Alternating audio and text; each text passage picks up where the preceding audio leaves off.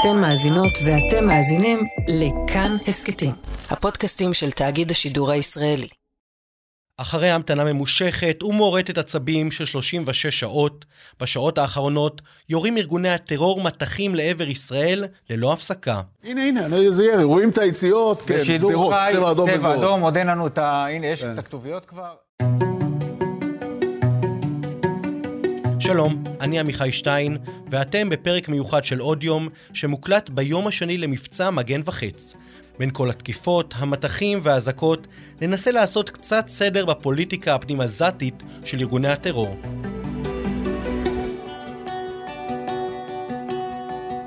שלום רועי קייס. שלום עמיחי. אז איך הגענו עד הלום? אז אני חושב שבסופו של דבר נקודת ההתחלה של האירוע הזה, כידוע, הייתה ביום, אה, בלילה שבין שני לשלישי. כשישראל מחסלת את אה, שלושת הבכירים בזרוע הצבאית של הג'יהאד האיסלאמי. הגענו אליהם בו זמנית, במקומות המסתור שלהם, לפני שהם הצליחו להוציא לפועל פיגועים נוספים. ג'יהאד אה, רנה, מזכיר המועצה הצבאית של הג'יהאד האיסלאמי, מוותיקי הארגון, אה, הוא למעלה מ-60.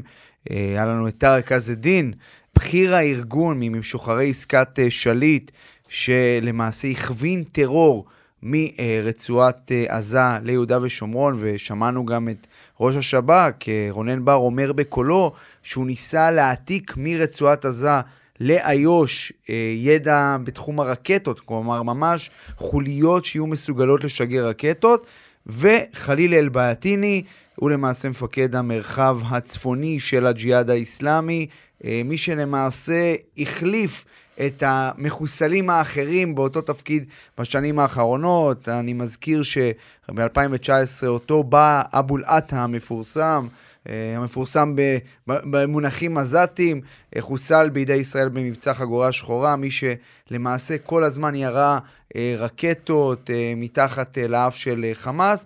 מאז ראינו כמה וכמה חיסולים של ראשי המרחב הצפוני של הג'יהאד האיסלאמי, שהוא למעשה המרחב שאחראי אה, לחלק העיקרי של השיגורים של הארגון הזה, וגם לפי הצד הישראלי, גם השיגורים שראינו ב...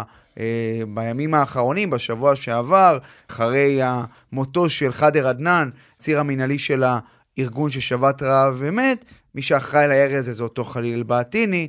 אה, מעשה החיסול הזה של המשולש הזה, הוא מה שנקרא, הוביל אותנו להסלמה הזאת שאנחנו נמצאים בה. אחרי החיסול הזה, ישראל ניסתה לעשות הפרד ומשול בין חמאס לג'יהאד האיסלאמי. כמה זה הצליח בעבר לישראל, ומה הסיכוי שזה יעבוד עכשיו גם? אז קודם כל זה הצליח. אנחנו ראינו למשל, אה, ממש בחודשים האחרונים, אה, את מבצע עלות השחר, שבמהלכו למעשה ישראל הצליחה לבודד את חמאס מהג'יהאד האיסלאמי אה, במשך יומיים, אחרי שלמעשה גם היה בכיר בג'יהאד האיסלאמי בגדה, שישראל עצרה אותו, הג'יהאד ניסו להוציא פיגוע של ירי נ"ט, אה, במשך כמה ימים אה, הייתה היערכות גדולה בעוטף, ואז ישראל לקחה את היוזמה.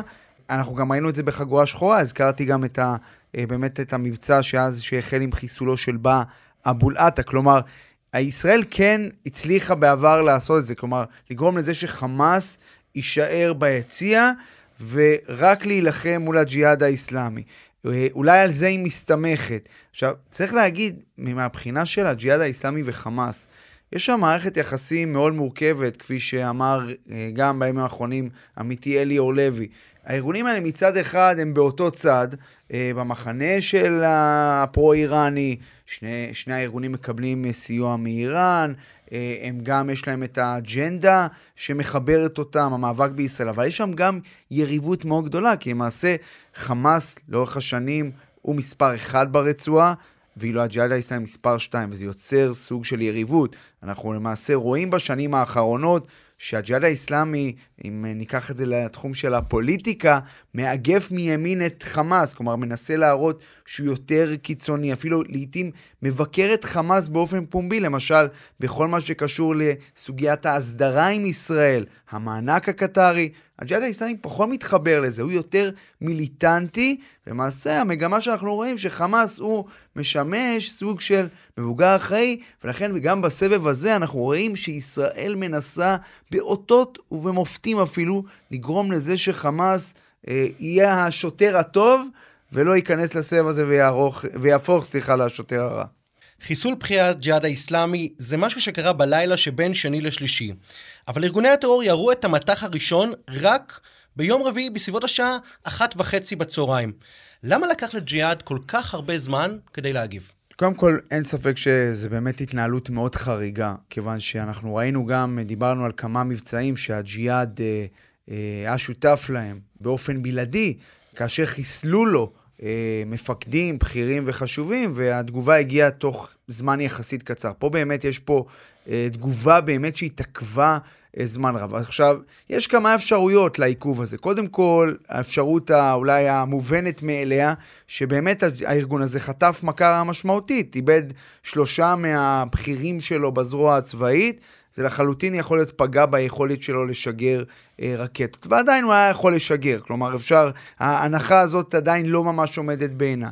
ייתכן מאוד שהג'יהאד האיסלאמי גם ניסה לרתום את חמאס לאירוע הזה, הרי אה, כמו שאמרתי קודם לכן, ראינו כיצד ישראל ניסתה גם ברמה ההצהרתית והפומבית, לגרום לזה שחמאס לא ייכנס לסבב הזה, ויכול להיות שהיה שם באמת משא ומתן בין uh, חמאס uh, לג'יהאד האיסלאמי, בניסיון מצד הג'יהאד האיסלאמי לגרום לחמאס להשתתף בצורה יותר אקטיבית ממה שהוא עשה בסבבים הקודמים. כלומר, לא רק למחוא כפיים מהיציע.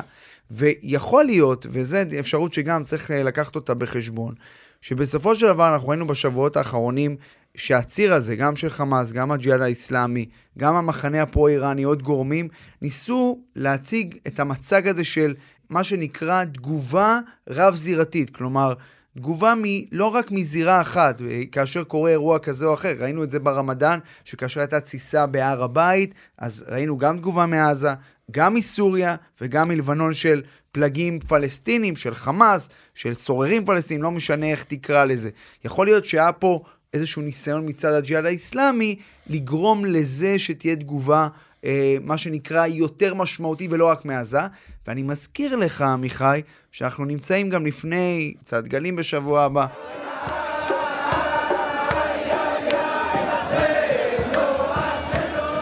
אותו אירוע שלפני שנתיים בגללו, מה שנקרא, או, או ממש באותו יום שלו, החל מבצע שומר החומות, מה שמבחינת אה, ארגוני הטרור בעזה החל את כל הסיפור הזה של חיבור הזירות, עזה, ירושלים, ופלוס תוספת של זירות אחרות. כלומר, יכול להיות שבג'יהאד היו מעוניינים, מה שנקרא, לגרור את התגובה יותר בקירוב לאירוע הזה, אז אלה לפחות מה שנקרא האפשרויות, יש גם את האפשרות, אה, עמיחי, של למשל, אה, היה פה לחץ של המתווכים על הג'יהאד האסלאמי, למרות שאני חייב לומר שמאחר וראינו גם את הטונים של הג'יהאד האסלאמי אחרי חיסול הבכירים, וגם אגב, גם מה שהטונים שהיו אצל חמאס, אפשר להעריך שבסופו של דבר המאמצים של התיווך כרגע הם לא ממש רלוונטיים, או לפחות לא היו רלוונטיים לפני התגובה של הג'יהאד האסלאמי שהחלה בשעות האחרונות. רועי, אני כצופה מהצד תוהה, האם אין לחמאס אינטרס שישראל תכתוש לחלוטין את הג'יהאד האיסלאמי ותקטין אותו אולי למידות האמיתיות שלו?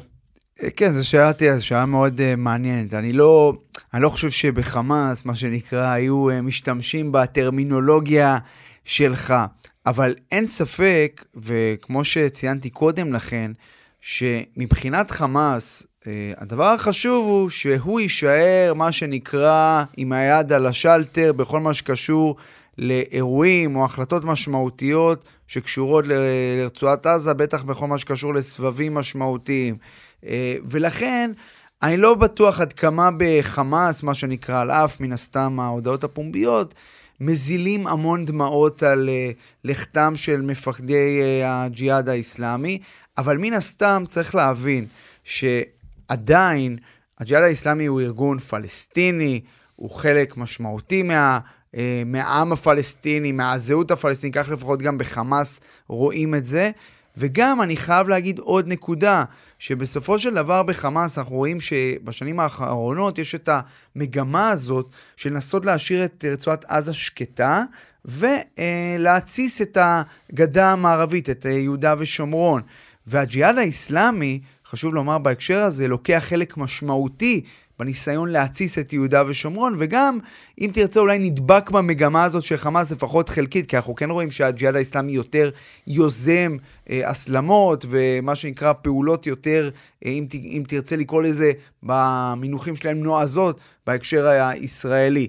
אבל אני חושב שמבחינתו עדיין, אתה יודע, זה לא ממש שחור ולבן. זה לא שעכשיו בחמאס אה, יושבים ומחכים ידיים ואומרים, איזה יופי שהג'יהאד האיסלאמי נקטש. אבל אני כן חושב שהם היו רוצים לראות אותו, מה שנקרא, אה, להכפיף אותם, את הג'יהאד האיסלאמי, לרצונות אה, של אה, חמאס. שוב, גם בהקשר הזה של הסבב הזה, אני חושב שאנחנו עדיין, עדיין מוקדם מאוד לומר, מבחינת חמאס, איפה הוא נמצא באירוע הזה. אני חושב שגם הוא עצמו לא החליט לחלוטין, וגם אם הוא ייכנס לסבב הזה, יכול להיות זה לא, שזה לא בגלל שהוא כל כך רוצה, אלא מה שנקרא נאלץ uh, לעשות uh, זאת. נזכיר, ראינו כבר סבבים שבחמאס uh, פשוט ישבו על הגדר, לא עשו יותר מדי, נתנו לג'יהאד האיסלאמי, אם אני אקח את uh, מילותיך, עמיחי, uh, נקטש לבדו, uh, ולכן uh, בסופו של דבר אני חושב שעדיין כל האפשרויות פתוחות.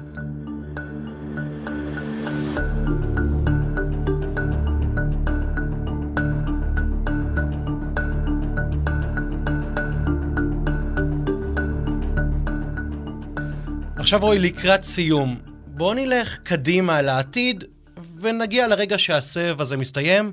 מה הסיכוי שנראה שקט ממושך מכיוון רצועת עזה? צר לי לומר, אבל uh, נראה שהסיכוי uh, לא גדול, uh, מאחר וכמו שאנחנו מבינים, מצד אחד יש פה באמת, uh, ישראל, יש פה הצלחה טקטית משמעותית, uh, חיסול של אותם בכירים בג'יהאד האיסלאמי, אבל בסופו של דבר, כמו שראינו בעבר, גם אם מדובר באנשים מאוד מאוד משמעותיים, בסוף כן מוצאים את המחליפים, בסוף כן הארגון הזה ממשיך, אה, מה שנקרא, לנסות ולממש את האג'נדה שלו, ולכן אני חושב שבסופו של דבר, גם בסוף המבצע הזה, אנחנו ככל הנראה נהיה פחות או יותר איפה שהיינו בתחילתו. זה כן ישיג שקט, אבל מי שבונה על שקט ממושך, או אתה יודע, לכמה שנים, אני חושב שקצת משלה את עצמו. ועם האופטימיות הזאת נסיים. תודה רבה רועי קייס. תודה עמיחי.